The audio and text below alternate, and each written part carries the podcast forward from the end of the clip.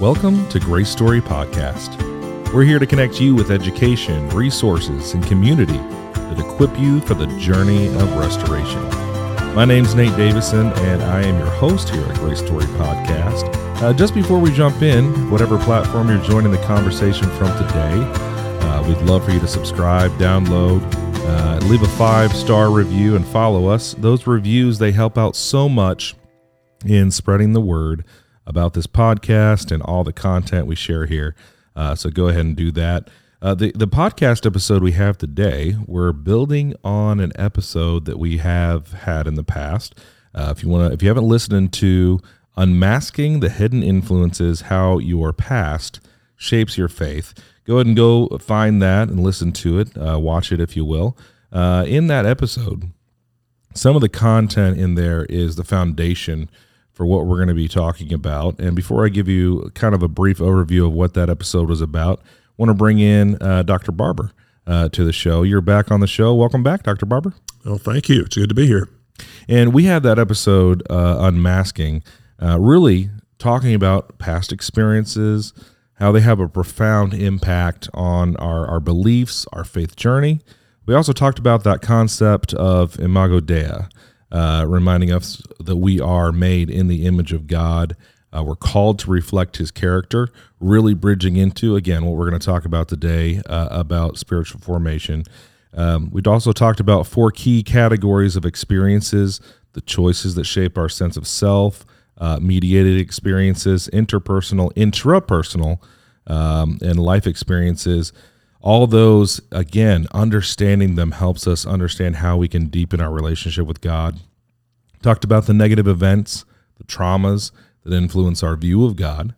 Um, and then at the end, we talked about practical steps such as self reflection, intentional choices, guidance, uh, embracing faith, really grounded in God's love, God's grace, rather than some of those other views we talked about, uh, authoritarian, uh, distant, some of those other ones. So if you haven't listened to that episode, uh, Unmasking the Hidden Influences, how our past, uh, your past shapes your faith, make sure you can go back and do that. But in this episode, we want to really dig deep into understanding spiritual formation, um, where we're becoming more like Christ, navigating that process of spiritual formation. And for that, I, I it's really important that you know, the, in the world, there's different definitions for a lot of things. Uh, people will say a word; it means one thing to them, one thing for another, and it can really throw your conversation off the rail. So for this, I think it's important that we start with a good understanding, a good definition, as we're trying to understand rather spiritual formation, defining what we mean by spiritual formation. So I'll kick it off uh, over to you, Dr. Barber. Just what is a definition that we should be thinking about uh, for spiritual formation as we move through this particular episode? Uh, well, a, a simple, uh, but I think accurate definition is offered by Robert Mulholland, who uh, is an author. Um, he says that uh, spiritual formation is the process of being conformed to the image of Christ for the sake of others. Hmm. And so there are four key elements to that. It is a process. And um, we think about this, particularly if we think about some of the things we talked about in the, in the other podcasts uh, about our hidden the hidden forces that are at work and shaping us. Uh, we have been being shaped and conformed all of our lives, and we will continue to be so. In the spiritual life, um, being conformed takes on some different nuances. We think about crisis events, and crisis events are critical. They're very important to to the process. Uh, they move us forward in some fantastic and sometimes remarkable ways. Uh, but that doesn't take away from the process that is still there. And so we're continuing to build upon what that crisis event has given to us. Um, so we are, it's a process of being conformed. We have a goal to which we are working, and that's to be as much uh, living our life as in a reflection of Christ as is possible. He is our model. He is our guide. Uh, he is he is there for us to help us, lead us. Scripture is there for us to help us. Countless many people down through the centuries have been there for us to help us in that process of being conformed to Christ. Um, so uh, the process of being conformed to the image of Christ for the sake of others. Uh, just as Jesus came and lived his life on earth uh, for the purpose of paying the penalty of our sins, mm-hmm. um, we have a purpose, and that is to live for God and to serve Him and to continue on the ministry and the message that Christ has is to reach the world. And so, with that, and, and I know we talked about kind of the humility of the process as well as we're serving others. Uh, I think about uh, you know Christ Himself when He was describing Himself. It says gentle and lowly, not that you know He's beneath anyone, but He's no. humble. And in that same, we talk a lot of on this episode on this podcast about being in the same as position as others, not one mm-hmm. up, not one down, just humble and serving, but in the same as capacity. Um, as we're as we're talking about this, I, I think it can be that that part you put on at the end might be uh, troublesome for some. Of you know, not necessarily, but as we're thinking about spiritual formation, yes, I understand. I'm becoming like Christ, but I think of it. Uh, some may think of it as to glorify God, uh, maybe not to serve others solely uh, where where can you can you define that a little bit more of mm-hmm. serving others, glorifying God through the process? Because we talk about Christian perfection, that's a whole nother uh, episode we can go into as well, mm-hmm. and with its you know detractors of scrupulosity, we have episodes on that. Mm-hmm. But as we're talking about this definition, just so we're on the same page of glorifying God, serving others, both and one or the other. How does it look? It's both and. I don't think it's I don't think it's either or. I think it's both and uh, God is certainly worthy of our praise and honor, and, and to do all that we can to, to honor Him, and that's where worship comes into play, and and just uh, lifestyle and uh, the sacrifices that we make in terms of supporting the church and ministry and such. Those are all God directed, God honoring components of of this process. Um, but for the sake of others. Uh, when we get to that point, then I think what it, one of the key ways to think about that is what did Jesus do? Jesus didn't come, he didn't leave heaven's throne and, and come to earth to have a party. You know, uh, Paul's, Paul tells us in, in uh, Philippians 2, you know, he emptied himself of all but love. Became obedient, even to the point of death. Uh, and so uh, willing to pay, excuse me, willing to pay the price, willing willing to live the life that the Father had had um, commissioned him with, and and it was tough for him. Sweating drops of blood in Gethsemane. It was difficult for him, but this was something that he knew that the Father wanted, and it was it was the plan. So it's Nate, it's not either or, it's both and. Uh, and I think when we do, for me at least, I'll, I'll say it, you know, that way to, to qualifier on there, but for me at least, um, when I am best reaching out to other people in the hopes of being able to influence them toward giving their life to God and, and serving God, then I am honoring God in the best way that I can. Well, I notice as you're talking there, it's also another way of reflecting God's image in that the Trinity uh, is all about relationship, mm-hmm. and there as well, it's about community yes. and relationship. Um, as we're talking about this too, it, we talk about being humble in the process, and the antonym of that is being prideful in the process. Right.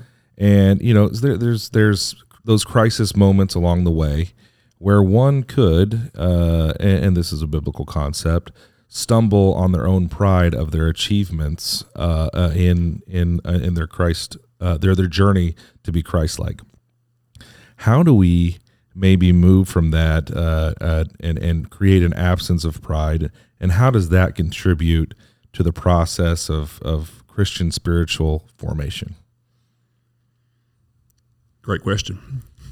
Wish I had an answer. my my major uh, theology professor in in uh, my undergraduate program, uh, this was a topic that he talked about quite often. Um, Trevecca Nazarene College, H. Ray Dunning, mar- marvelous man, incredible teacher. And uh, when we came to the topic of talking about what we call in you know our tradition second blessing holiness, mm-hmm. Uh, he would talk about that, and and he he hit all the key points about about um, our hearts being perfected in love and in uh, the empowering of the spirit that comes with, along with that, and you know he hit all the key points for that. But the one thing that he said that really stuck with me, and I think probably with some of the other, many of the other students as well, is when you know what does it mean to be perfect? Hmm. His response, again. yeah, definitions. His response was, "We are now perfect to live the Christian life." It doesn't mean performance. It means we are equipped with everything that we need. We are empowered with everything that we need uh, we have that continual presence. If we foster that, uh, there are people I think that fall away uh, because they start coasting, and that's where the spiritual pride and, and such comes in. Unfortunately, for some people, but uh, you know, both both our salvation experience and our sanctification experience um, are are works of grace that God will perform within our hearts and our lives in the goal that he equips us with what we need to serve him to the best of our ability. And um, Dr. Dunning and many others would say, you know, our, you know, that's those are certainly two very important key elements, but it's not the whole story. You know, we continue to grow, and and that is there is such an incredibly rich tradition that goes back literally to the days of Jesus and and there are um, there's books written about that about the tradition of holiness that is that, that thread that has always been there uh, and uh, it more times than not is um, both a combination of crisis events and a process well and part of that as you're talking i'm thinking coming back to your motivations the what is underneath uh, what why you're doing what you're doing. Uh, if yeah, the, that's that's a good evaluation of pride, and that comes back to what we talked about in the previous episode too, of self evaluation, looking through introspection, looking through those things, and in here too, we talk about the purpose of serving others. What what is that significance in the spiritual formation of having a clearly defined purpose? uh, for being transformed or, or, or developing your spiritual formation? In a previous podcast, we talked about all the multitude of factors that work together to create who we are as an individual. If we don't find a way to rein that in and and have um, this this goal that we are working toward that is the goal then we are. Um, I don't know who originated this, but I find it funny. I don't know if other people will or not. if we don't have a clear goal, living in this world uh, with all the influences that are a part of this world, we are like the man who jumped on his horse and rode off in all directions. so we we lack a focus. We lack a purpose uh, one of the, you know some of the things that come from having a focus and, and, and, a purpose is I it makes it much easier to make a decision. Mm-hmm. I now have some criteria to go by. So if I have an opportunity to do something, I think, does this fit my purpose? Does this fit my goal in life? If it doesn't, say no. Uh, uh, and it makes so it makes that you know, decision making process and the daily events um, much much easier. Well, as you as you say that, it, that sounds good, but that sounds like you may also say no to some very good things. Like, you know, it's it's good to serve at church. Mm-hmm. You may need to say no to that. It's good to serve your community. It's good to you may have to say no to serving too. Is that fair to say? Uh, in some I'm going to go out on the limb here and say two things. Okay? okay, I was I was a pastor for two decades, and I've been involved in churches for all but about five of my life, five years of my life.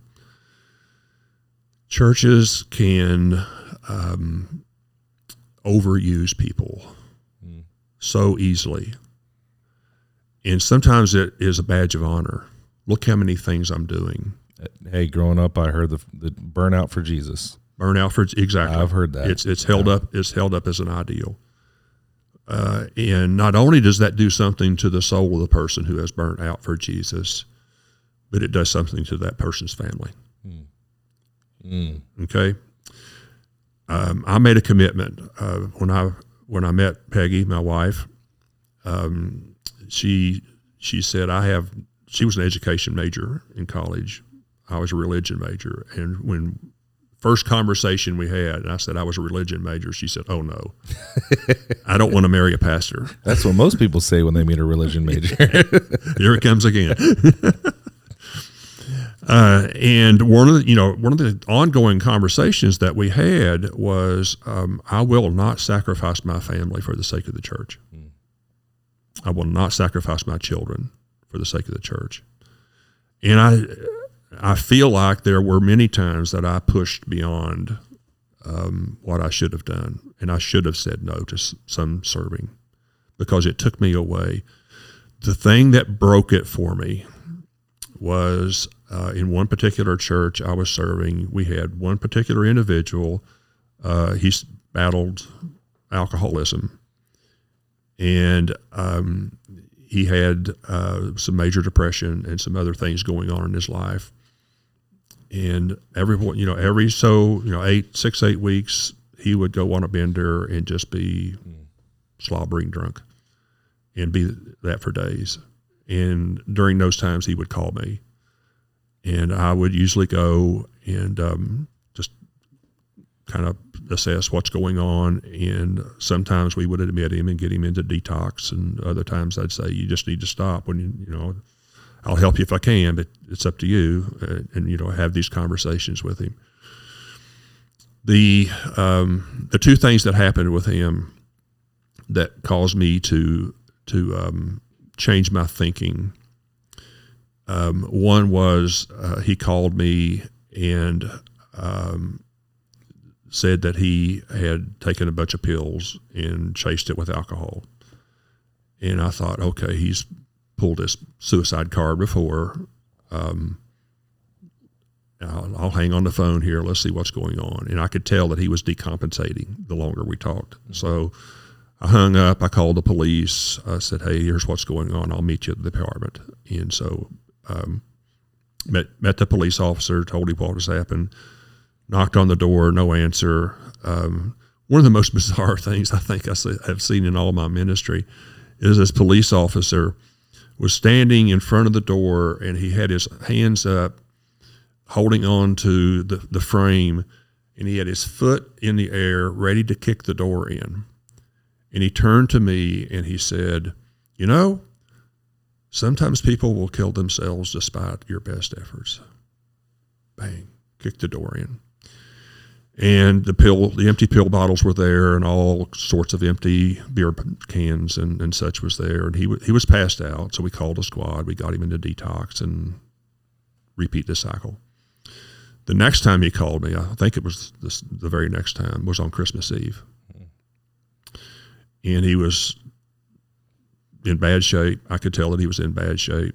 And so I said, I need to go see Joe. That's not his real name, but I told my wife I need to go see Joe. She said, It's Christmas Eve. I said, Yeah, I know. But remember, this guy is potentially suicidal. So I left. I went. Ended up being about a six hour process on Christmas Eve.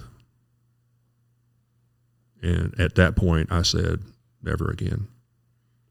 And so, in future times when he would call, um, I would refer him to someone else to say, you know, would you go check on Joe, um, and um, you know, see what needs to be done. And usually, it's just talk him into going to detox, get him in the car, take him over, drop him off, and repeat the cycle.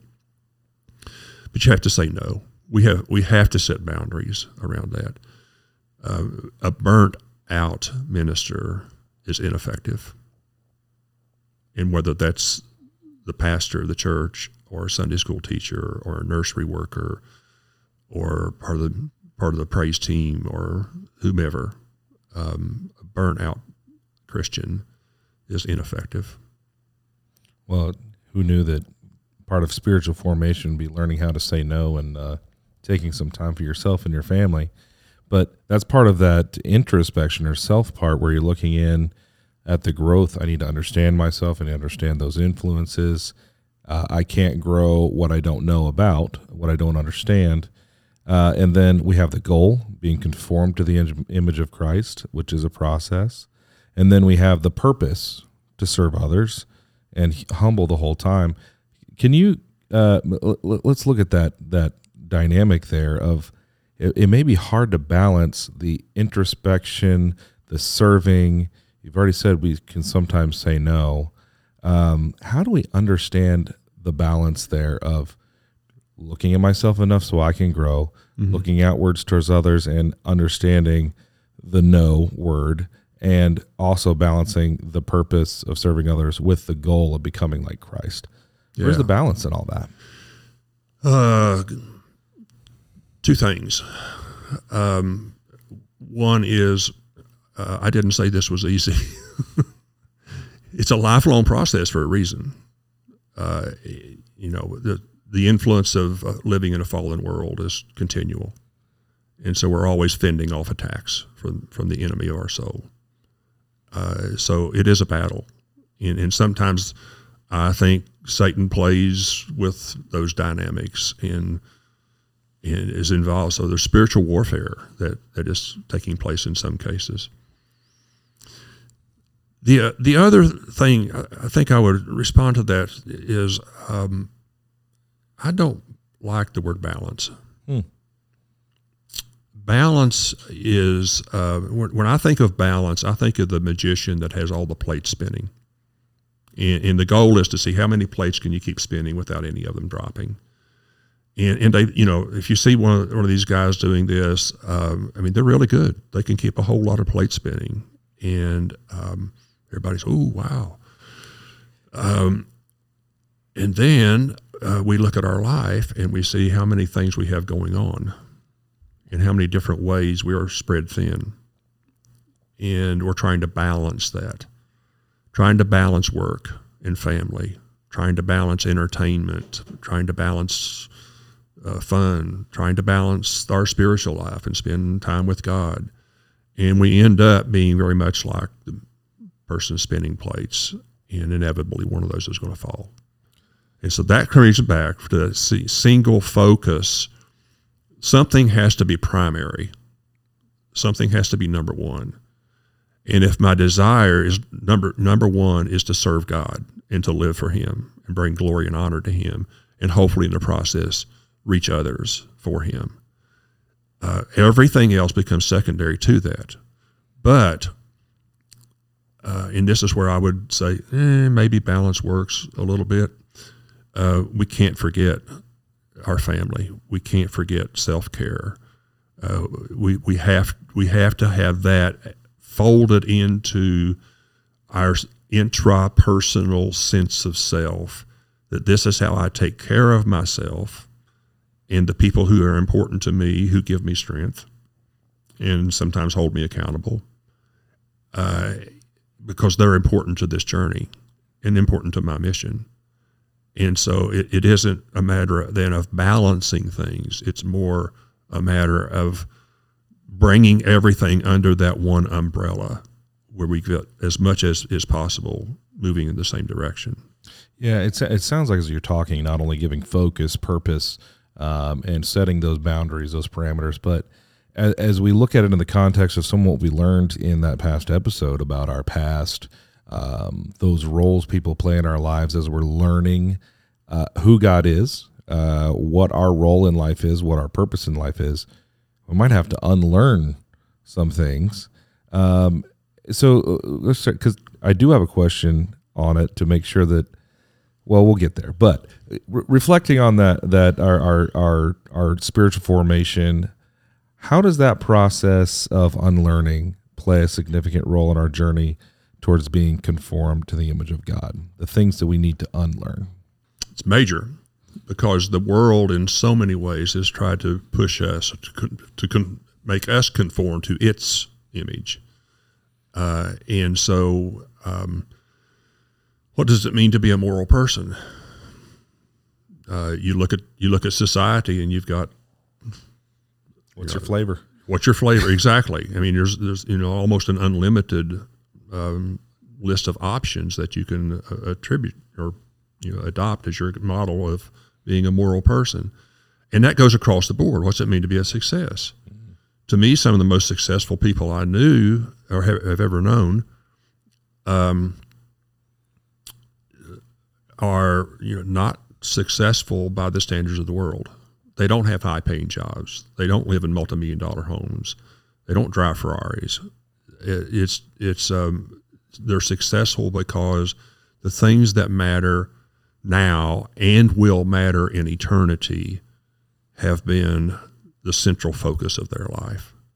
And so sometimes we have to look, just take a hard look at ourselves. You know, what is what have I adopted from the world, and it's the world standard uh, as opposed to God's standard.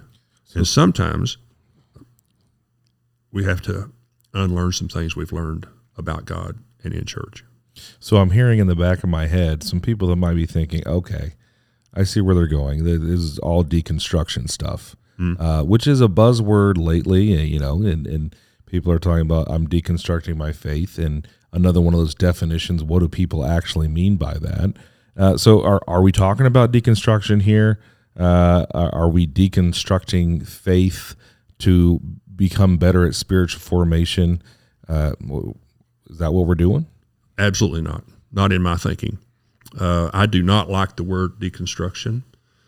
I had a bad experience with that. Uh, there's a um, we have to take so many hours of continuing education, and there was an online course about um, deconstructing um, your the spiritual the spiritual trauma of your life, or something like that. And as I was reading through the material, uh, a good friend of mine, name was there, who was endorsing this program. So I signed up. And it was, I think, 20 sessions or something like that, about, all about hour long. And so I got to the sixth, about the sixth session, and the MC host uh, came on and he said, Well, welcome to our atheist conference on deconstructionism. Uh, and I, I listened for about another 10 minutes, and sure enough, the speaker was just headed right there for it. And that has become such a powerful buzzword. I have clients who you know define themselves as having deconstructed, and now they're identifying as atheists. It's a thing that's going on in our culture and our society that I think is incredibly dangerous. Uh, for me, the reality is there is sometimes, not every, in every case, but there there are times when um, we've been taught things that just simply aren't scriptural. We've been held to standards that are unrealistic. We've been told things that had a powerful influence on us. One of the, and I grew up in a, hol- in a holiness tradition, a very conservative Church of the Nazarene. Um, one of the uh, real challenges of setting those standards so high that sometimes they're unattainable is it brings such levels of shame to us that it becomes very difficult to function. Shame, guilt says I have done something wrong. Shame says I am something wrong. And if I am feeling like there is something fundamentally wrong with me, how do I feel comfortable in God's presence? If I go to the Lord in prayer and I'm telling myself, you know, I'm truly filthy rags, uh, how do I feel comfortable being in His presence, asking for anything? So the reality is that there are, unfortunately, things that we would define as spiritual trauma or spiritual abuse. And I think in most of the cases that I deal with, um, the person who caused the harm did not intend to cause the harm. Sure. But it was their life experiences that them to that point where that is the way that they were conceptualizing what it means to be a faithful follower of Christ.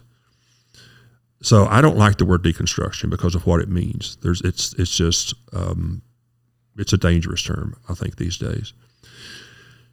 I've thought, okay, is there an option? Um, I play around with wood every once in a while, so I think, how about remodeling?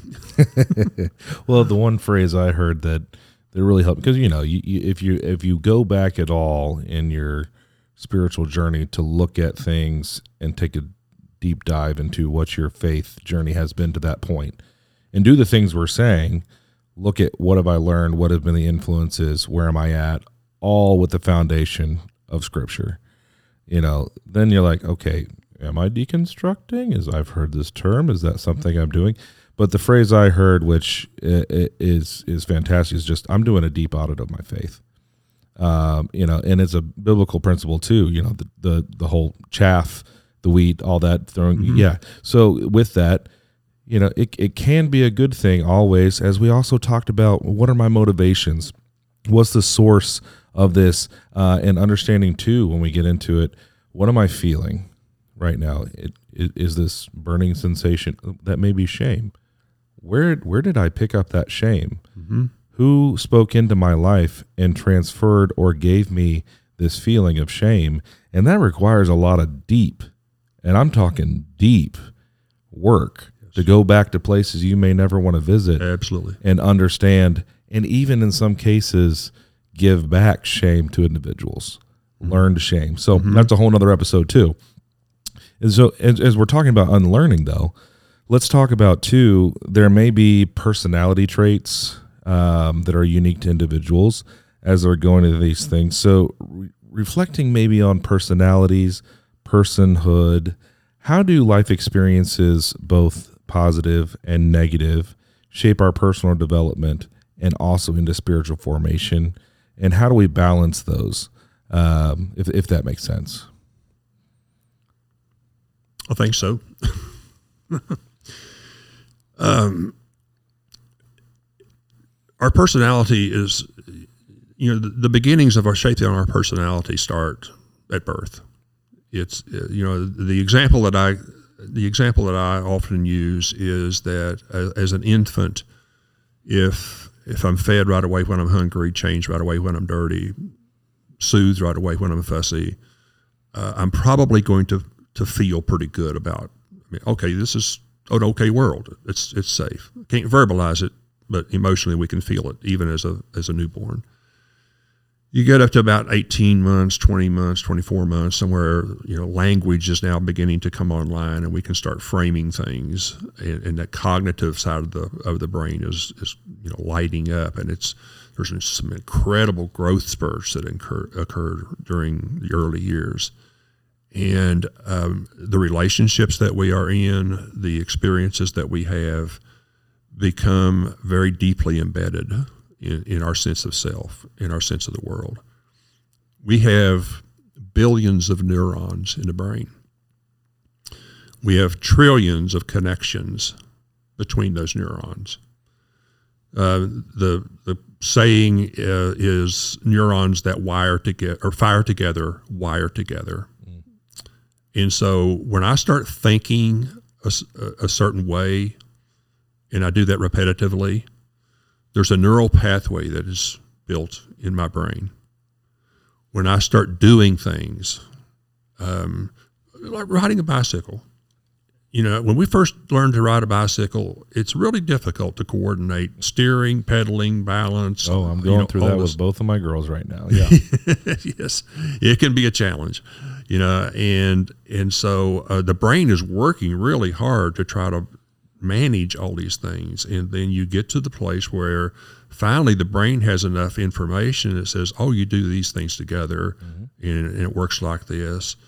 and then it becomes so natural it moves that from really the prefrontal cortex of our brain into uh, uh, what we call implicit memory and you just jump on your bike and you take off riding and you don't give it a second thought there are neural pathways built around that process.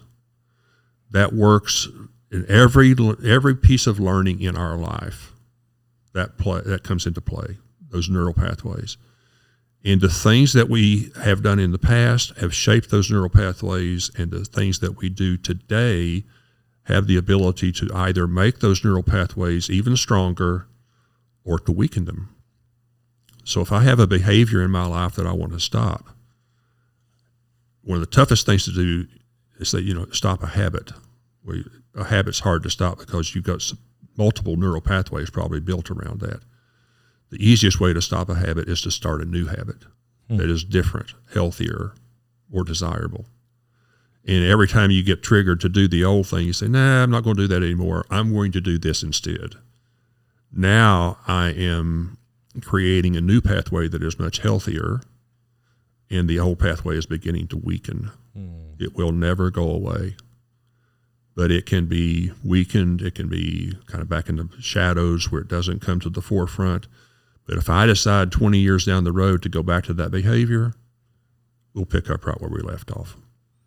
So I hear what you're saying, and it's first of all not what I want to hear, uh, because you know as we're talking about becoming more like Christ, mm-hmm. becoming mm-hmm. perfect like Christ is.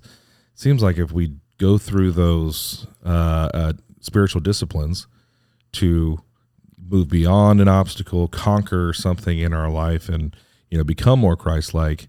If we're not, if we go on autopilot, then we can go right into the motion of something we we used to do. And as we're talking about, it's the personality traits, the mm-hmm. personhood, those things that have shaped and developed us. Um, it sounds like you're talking about spiritual discipline as the way to conform ourselves to Christ. I don't like that because that's that's that's too much work. It is hard work. much work. It is hard work, and it's the uh, it's the kind of thing. It's almost like the carrot on the stick. It's always seems just out of reach. Got to work a little harder. Mm-hmm. Got to do more of this. Mm-hmm. Got to do more of that. Why? Well, because we live in a fallen world and we're continually under the influence. We and it's a spiritual battle, and and so you know we've got a choice. I can just be passive and and ride it out, but I'm going to succumb at some point to the spiritual battle because the enemy is out there prowling. But if I want to if I want to stay strong and effective, I've got to be intentional about doing the Christ-like thing every day you know, Richard Foster's work, Celebration of Discipline, written 40 some years ago, I think, uh, is still still a classic.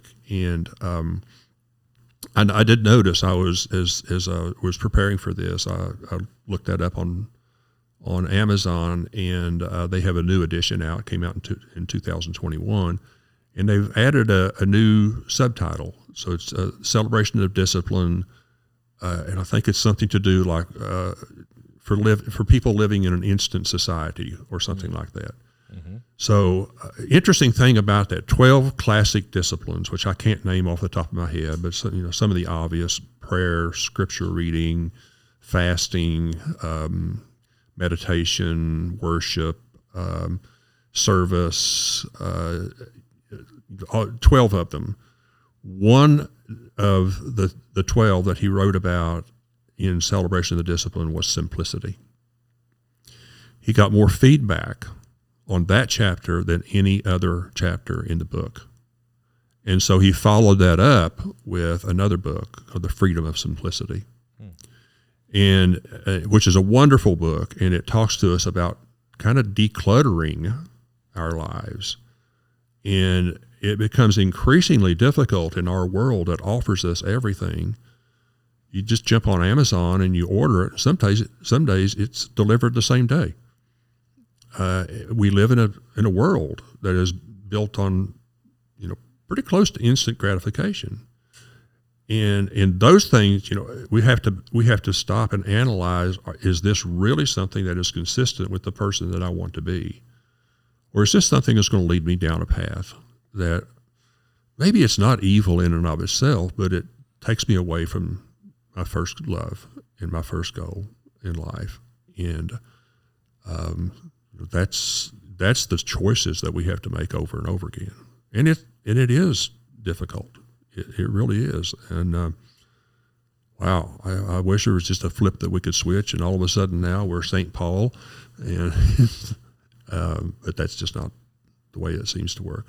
So this is really a, a way that kind of science and the Bible come together once again. Spiritual discipline, we've heard it. I've, I've heard it all growing up. Went to classes on it in college.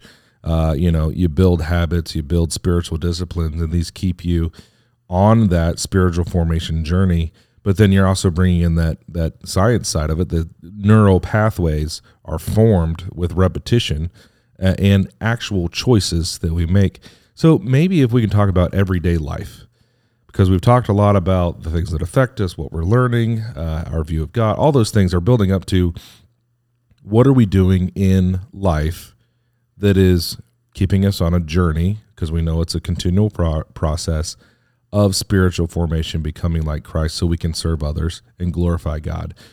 What are some of those tips and tricks? I don't know if that's the word for it for mm. building neural Works. pathways, uh, so that we can uh, move forward on our our spiritual journeys.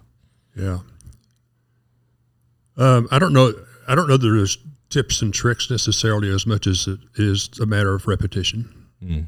It, it's it's doing the two things that's important is frequency and, and consistency. Is is to be able to to do what it, I'm needing to do in order to facilitate that change, to think differently. We live in a sexualized world. Okay, so um, my wife likes for me to go shopping with her at Kroger. I don't necessarily enjoy it, but I go because she, she's important to me, and also I get to pick some food. So. But you're liable to see women in there in all stages of dress. And, you know, one of the battles that we know that we fight in this culture is looking lustfully at another person, um, the sexual fantasies that come from that. And, you know, it can spin off into something where we treat full blown sexual addiction, where people's behavior is just completely out of control you don't just wake up one morning and decide I'm going to be an alcoholic or um, a chronic liar or a sex addict or a gambling addict or any of these things. The process of getting into that place where we are in bondage to it is doing those same things over and over and over again. The same thing is true for Christian living if if my goal is to live a life that is as Christ-like as is possible, then I need to know. I need to be reading the Gospels and, and understanding this is how Jesus interacted with people. This is the attitude that he demonstrated toward people. These are the things that he said that are important in terms of how to live the life, what's expected of us. Uh, this is who the Father is. I mean, there's tons of stuff just in the Gospels, not not to mention you know the rest of Scripture uh, and to be able to be very knowledgeable about that and to be able to think about in any given situation or the phrase that's been around for decades what would jesus do? And and do that consistently. Now the problem there's some that criticize that that statement okay? Uh, dallas willard is one of them. And i don't know what dallas willard knew about uh, neuroscience when he wrote about this, but he said uh, that actually that that approach of asking ourselves what would Jesus do is a bit flawed. Because if I get into a situation and I have to stop and ask what would Jesus do, in all likelihood I'm probably too far into that situation already. My thoughts, maybe even some of my behaviors, have already begun to kick into gear if there's a neural pathway around that, it's already fired up. And so he used um, surgeons as an example. And I don't know, I know some surgeons, but I don't know if this is true or not. But he said surgeons will practice sewing sutures until they they just they don't even have to look at what they're doing. They just it's automatic, and, and so uh, he said, you know, we these things we take we take something you know one at a time. We can't take every aspect of life, but the way that I look at another woman would be an example, and um, I over and over and over and over again when some something presents itself to me that is not what I want to see, that I immediately turn away, and and I don't think about uh, going back for a second look or whatever. Uh, I don't play with that image in my mind. Uh, I turn away and um, do that until that becomes second nature, like the surgeon with sutures. Uh, and we, when we do that, now what we are doing is we, we really are, we're getting loving God with our whole heart, soul, mind, and strength. It's not just the way that I'm thinking, but it's even the way the brain is functioning. And, and I really think he was on to something on that integration there of, um, you know, what does God expect of us in life, and how can we use our body that He created he created that model there of all the neurons and all the abilities that, to create those neural pathways. That's his design. And so maybe now we're working with him at a whole new level in terms of the recreation of our mind. Mm-hmm. yeah. Doesn't negate the importance and the power of crisis events, but it builds upon them. Well, it sounds like uh, God knew something about neuroplasticity. uh, from the very beginning. Even saying, you know, train up a child in the way they should go. Exactly. Uh, and when they, yeah, they won't depart from it. So with some of this, um, and and you mentioned crisis moments in our faith and the perfection of our faith. So let's go there with this as we're striving and working uh, towards becoming more Christ-like. How can we imbalance? Make I know you don't like the word balance how can we balance though the the importance of grace growth uh, without kind of falling into that that performance based approach uh, to our faith to spiritual development and formation the heart of um, the heart of the relationship with god is the connection the relationship not my performance now, my performance is important, no doubt. Okay, because we, I mean, it's it's very clear in Scripture. There are some things that are, seem to be fine, and, and even some that are encouraged, and others that just say no, you don't do that. So our performance is important, but it's only part of the picture. It's the relationship that matters, and um, I, I just if we forget if we forget that, then I think we do fall into that performance trap. That it's just okay. I, I, get up. I don't do this. I don't do this. I did this. I did this. I did this. All right. I've got all the boxes checked. Everything's good. That's kind of cold, and, um, not much. Not much heart in it. Uh, has the potential of really being rather mundane, and can be challenging if the expectations for performance are set really high for me.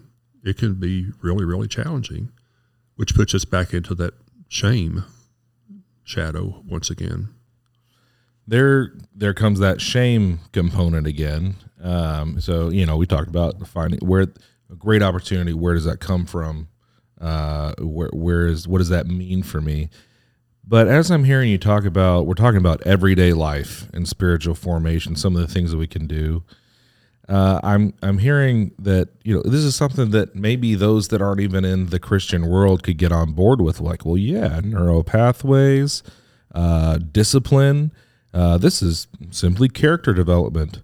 Uh, so let's go through our the ABCs of character development, and this is good. Um, so let me ask you this as we're talking about everyday life and spiritual formation, speak to that relationship between spiritual formation and spiritual, uh, or excuse me, personal character development. What's the difference there? Uh, and maybe also continue on your road of things we can do in our everyday life with the character development side of it. Where does that differ from what the world wants to do with character development?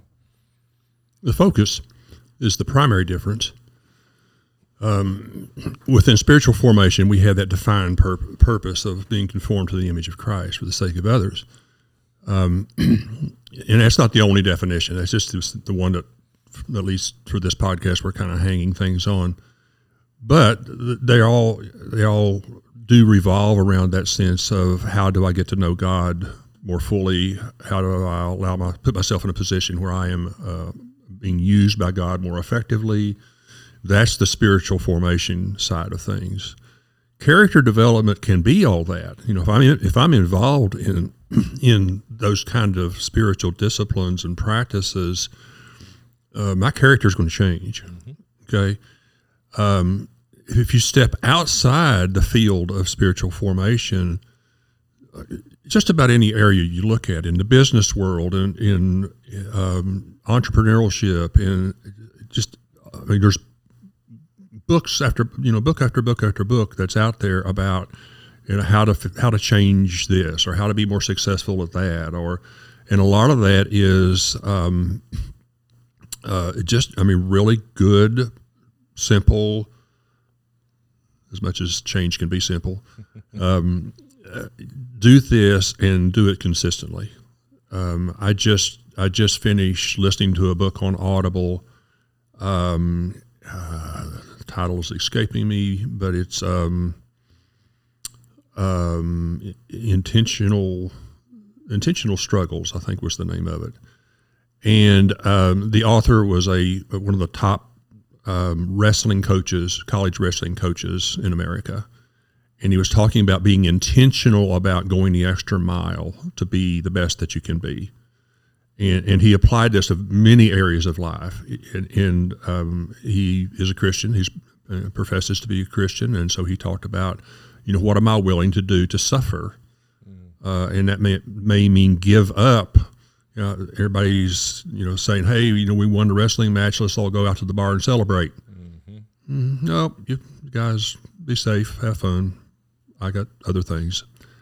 Uh, and so they can overlap, uh, but it's the choices that we make. And, and the key difference is the focus. And so, I mean, look on Amazon for character development. I, oh, yeah. I'd say you'd probably find thousands of, of books that are there, hundreds at least, but maybe even thousands.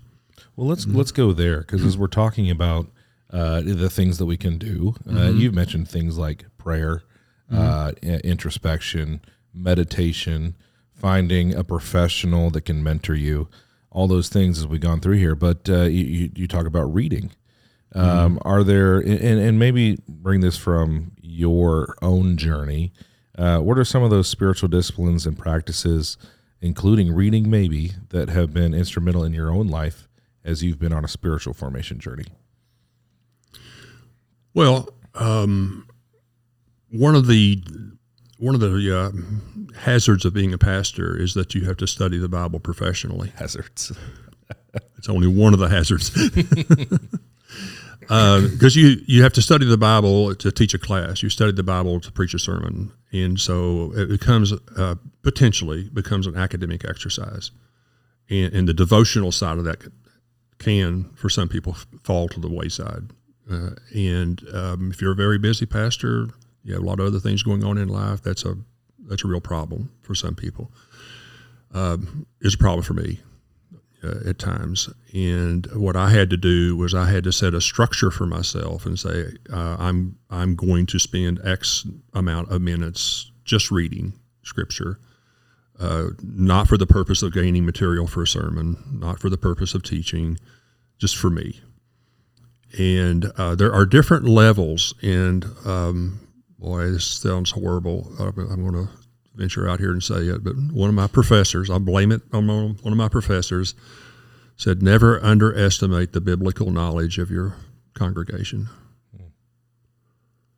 Uh, it's some are exceedingly well versed, many not even close, and um, you have to you have to think about how do we go about teaching people to study the Bible, both for the content, for the message, the storyline, all the stuff that's there. What did God do? What does He expect of us? Uh, what is sin? You know, getting the, the terminology correct. But also the relational component of that is realizing that when we pick up Scripture and start reading that, we're essentially reading a letter that God has written to us. And, and so it's an opportunity for us to bring a relational aspect into that and so especially in the Gospels, um, I can, um, but a lot of the Old Testament passages where you have a story of something that was going on, you can combine some spiritual disciplines there. You're reading scripture, but if I visualize, um, what would it be like? And so Jesus is walking along the road and comes across the disciples uh, on the road to Emmaus, and they begin talking, uh, and um, he's unfolding the scriptures to them as he as he goes, uh, and then he goes in, has supper with them and such, and they realize he leaves, and they realize who was this? This was this was the Christ. This is the risen Lord. Did not our hearts burn within us?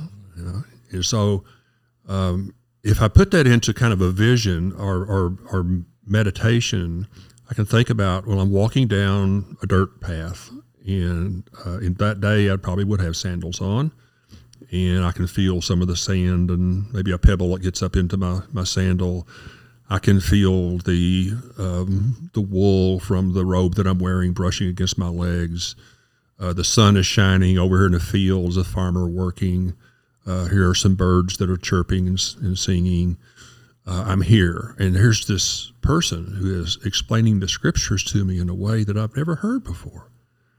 And there was an excitement, and I, I felt this thing. It was welled up within me, thinking, "Wow, this is new. This is, this is. I've never thought about it like this." And and then come into our home, and we're having dinner, and our eyes are open, so to speak, mm-hmm. and we realize who this is and what would it have been like to be one of those disciples on the road to Emmaus? And now I have gone beyond, oh, that's a nice story. Uh, here's another time in which Jesus declared that you know, he is risen. Um, but now it's personal because I've put myself in the story. And, and that's one of the ways you're combining sort of a meditation type, type thing with scripture and I would say it's a really rich and powerful way to bring those stories to life. Um, I would not want that to be the only way that I study Scripture, mm-hmm. but but I think that it is a a powerful way to help it to really come alive for us. Um, the other thing that I find in terms of educating around scriptural study is um, just the background. You know, who was the who were the books written to?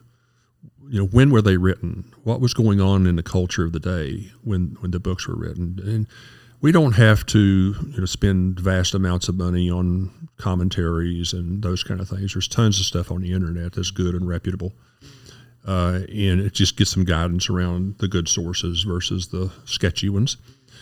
And because uh, they're out there too. So um, but you know bible reading uh, some meditation stuff prayer obviously is is important. Um, over over the years, my prayer life has um, demonstrated itself in two different ways. Um, well, three, I guess, counting public prayers, because every place a pastor goes, they're asked to pray. So, um, but uh, one is the traditional, just praying um, for the things that's on my heart and, and spending time with God. And um, I've been told by professors, and I've read in books uh, people who say that in our prayer we need to be silent as much as we talk, hmm. because we don't often just pause and listen to what God might be saying, you know, what is stirring in our heart. Uh, what's this idea that I can't seem to shake? And to just, you know, not only pray and talk to God, uh, but also to to listen and give God the opportunity. Um, Dallas Willard has a book, uh, one of his earlier books. I think it came out in a second edition later on, um, talking about the fact that God has that ability. All through Scripture, God was speaking to people, and nobody nobody thought anything. I mean, of it. That just God speaks. We hear. Uh, and he made the point that in modern times, if we say God said to me, uh, it's like saying I saw a UFO last night. You know, people are going to look at us like, sure, right, okay.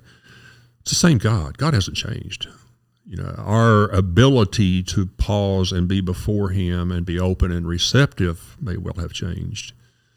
Um, but I, I, truly believe that that's a, a, a, skill set that we can begin working on and develop and, and make a, a, reality in our life.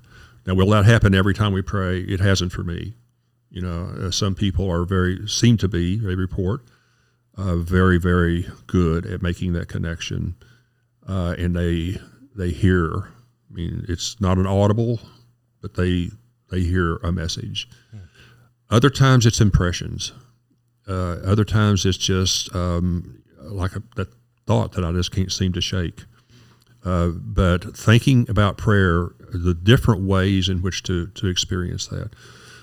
Uh, quickly, one of the one of the best ways that I have um, learned to pray is uh, as an old old tradition, but it's taking uh, a passage of scripture uh, like the Lord's Prayer you can break the Lord's Prayer down into seven petitions.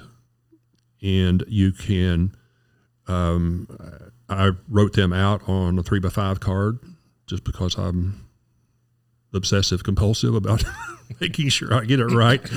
Uh, you know, Sunday uh, is uh, our, our, the Lord's Prayer. First part, of my mind's a thousand different places.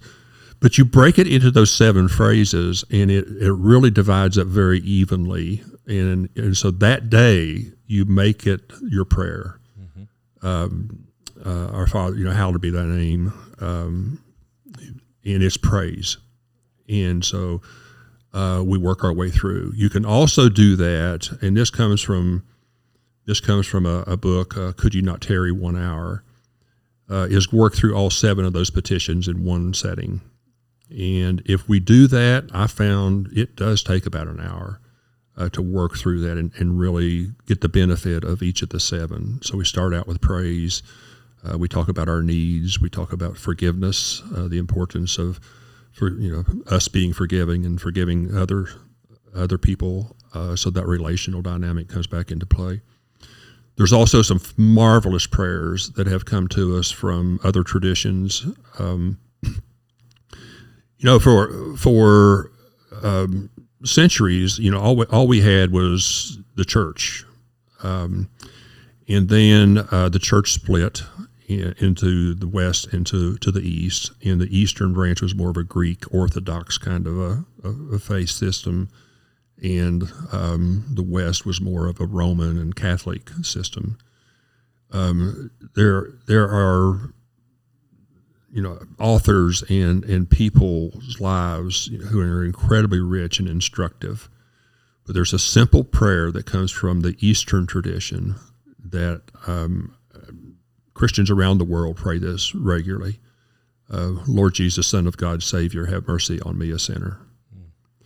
And it's just that, and and just you just pray that every time it comes to mind, you just pray that.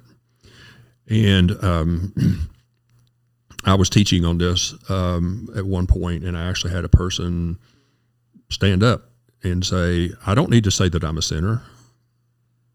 And uh, I said, "Well, thank you, brother, for your opinion. this is not the place to debate that. uh, I'm not judging you. I'm just saying, you know, we always need grace in our life, and." You know that is that prayer is a humbling kind of prayer. You know lord jesus son of god savior have mercy on me. I need your mercy. I need your grace. Um, and name it i'm a sinner. Uh, and that that you know the way we would might look at sin in in the life of a, of a follower would not be the same way that we would look at sin as a person who has not made a commitment to christ uh, and and those you know those crisis events are important, and it does they they do make a tremendous difference in people's lives. But to continue to say, I still need your grace, Lord. I still can't do this on my own. Uh, and and so that that's sort of a um, people. The other the other criticism I hear from this is that sounds like what Jesus was saying. Don't do. Don't stand on the corner and pray your fancy mm-hmm. prayers. Mm-hmm. We're not standing on the corner praying this aloud. This is private. And so it's just for us and God. And, and so it's not that kind of thing where we're trying to do this to make ourselves look more spiritual. It's it's what's going on within us. Uh, real real quickly, another spiritual discipline that has been powerful for me. And honestly, I do not do it all the time. I kind of move into it and do it for a while, and then I'll drop it for a while, and then I'll come back to it. Journaling. Mm. And uh, some of the most powerful um, spiritual experiences that I've had actually came out of journaling. And um, uh, it um, it's not like a diary, you know, dear diary, I saw Nate today. um, it's uh, the way I would journal is um, a book that I would be reading, and you know, I read a chapter and I think for a few minutes, okay, what's the takeaway for this chapter? And I would journal about the content. You know, they think about okay, how do I apply this to my life? And that way, I'm taking I'm taking not just what the author said in the book, and yeah, okay, I read that, and I, yeah, I get it. Uh, I'm saying I want to apply this to my life. And then what's neat about this, if you keep those journals, you can go back years later, and you've got a track record there, seeing the progress that you've made in terms of your journey of faith. Well, and looking back at progress, we mentioned earlier, like this can seem like some sort of never-ending journey with no progress uh, but looking back and actually seeing progress can be helpful. As I'm listening to you too, and I want to jump into that part of of this affecting others and our relationship with others. Um, but I can see how the the foundation we've set of understanding ourselves and understanding the negative aspects of our lives, the traumas, big T, little t, how those uh, affect our spiritual formation can be understanding that is is huge because you mentioned maybe sitting in quietness with God. Well, some people don't even want to sit with themselves and in the quiet. Mm-hmm. And if you haven't gone through and looked at and understand your story and how that affects your spiritual formation, your view of God, man, if your view of God is is wrong, I don't want to sit with that person. It, it, that it's personhood is scary. Un- yeah, scary, yeah. uncomfortable, all those things. Mm-hmm uh, we just won't go there. Right. Um, or untrustworthy. Uh, mm-hmm. Can I even trust what he says? Do I want to listen to someone I can't trust? Um, so yeah, understanding our story uh, and how that affects. So with the spiritual formation, we talked about those those aspects, uh, the continual process of growth, being conformed to the image of Christ, purpose of serving others, the humility aspect in the process. So let's look at that serving others. We've through we've gone through the everyday life of spiritual formation, some ways that we can actually develop it, um, understanding our part in it. But how does this, especially when you think about uh, uh, just being with others and how important relationship is, um, how does relationship and building relationships, how are those affected if we do those things you're talking about? I really believe that if we're serious about the things that we're doing in terms of spiritual formation, that um, you know I want to be authentic in, in my dealings with God as as possible. Now, the qualifier that you just mentioned is a, it's a factor. You know, if if um, my view of God is an authoritarian God and I'm carrying tons of shame, mm. it's going to be hard to relate. But to the best of our, our ability, you know, I want my devotional time and my spiritual disciplines to reflect a relationship with God uh, where it's tangible. I can feel it. I want the same thing in my relationships with others. And we can't relate at a at a really intimate level with more than just a few people because we just don't have the bandwidth emotionally to do that. Uh, and obviously, our family is going to be first in that. Our spouses, our children, you know, those those are going to be primary in terms of the horizontal relationships. Um, but if you step back a little bit, you know, if you had you know a scale of one to ten or whatever in terms of the connection and the level of intimacy, um, there should be a good group of people there that are fairly high on that scale. They're not first and foremost, and uh, you know, there's things that I would not share with them maybe, and and um, you know, maybe limit some of the time that I spend with them, but still they're close. Uh, if there's a if there's uh, an issue, I want to be there for them, uh, and I know they would be there for me. Uh, and then there's those that you hardly know, mm-hmm. and and so um, if we open our life and have a level of receptivity, so that in any exchange that I have with any other person, I'm open to wherever that will go.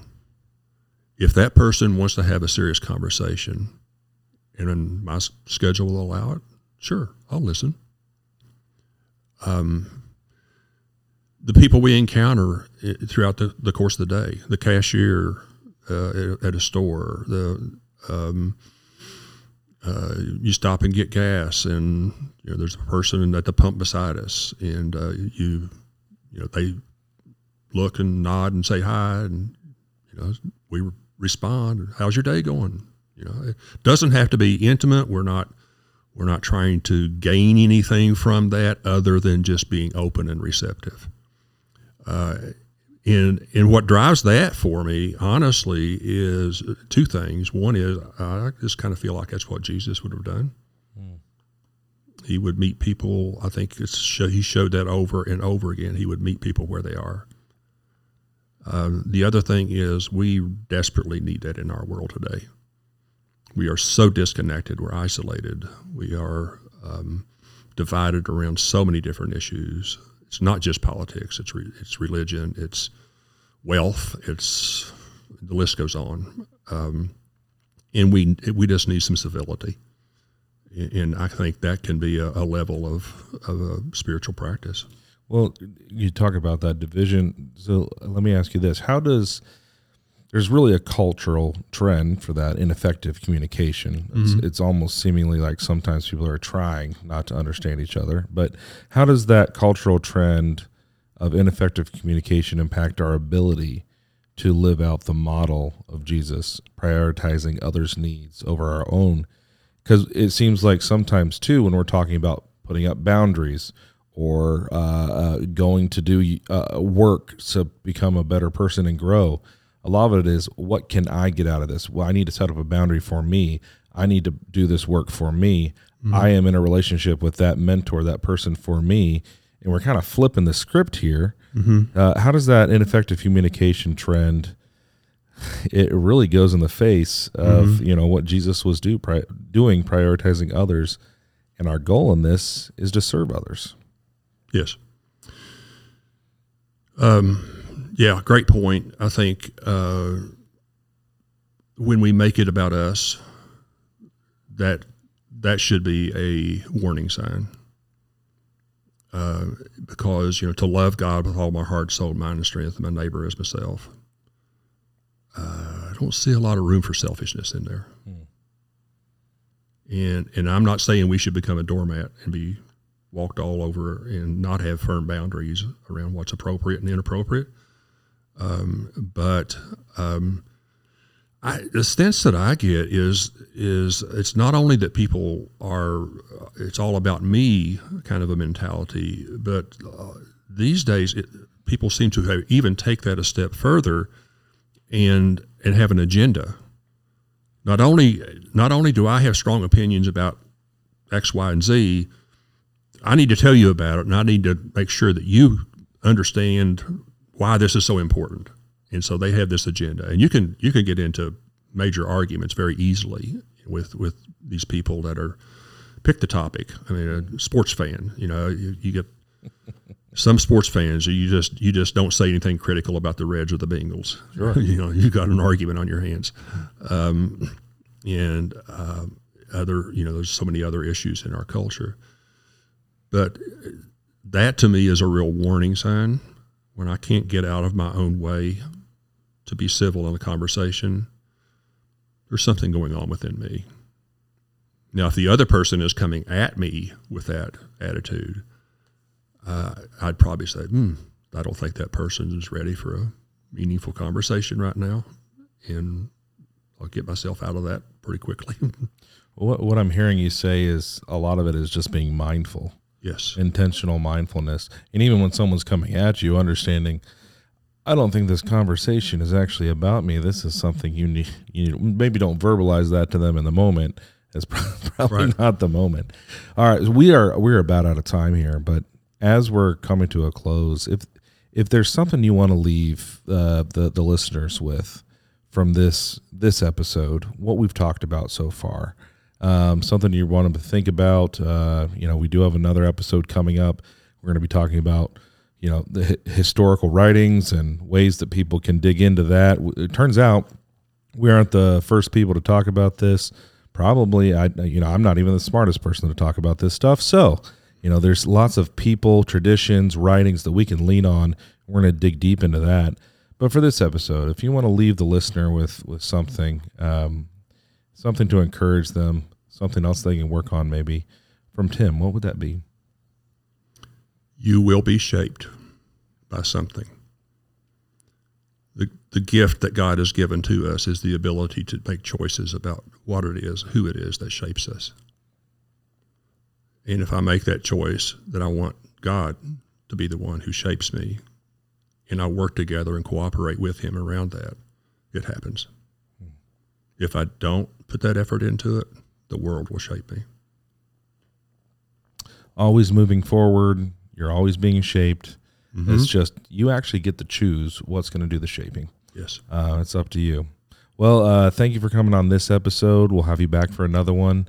Uh, but thank you so much for taking the time. Thank you. It's good to be here. And for you, the listener, thank you so much for listening in. Uh, if you're listening on Apple Podcast, go ahead and give us a five star rating, follow, and drop a review. If you're listening on Spotify, give us a follow there and hit that notification bell so you never miss an episode. Like I say every time, there's no us without you. So get engaged, continue on your journey of restoration. Uh, we'll see you in two weeks for a new episode, and until then, we'll be praying for you.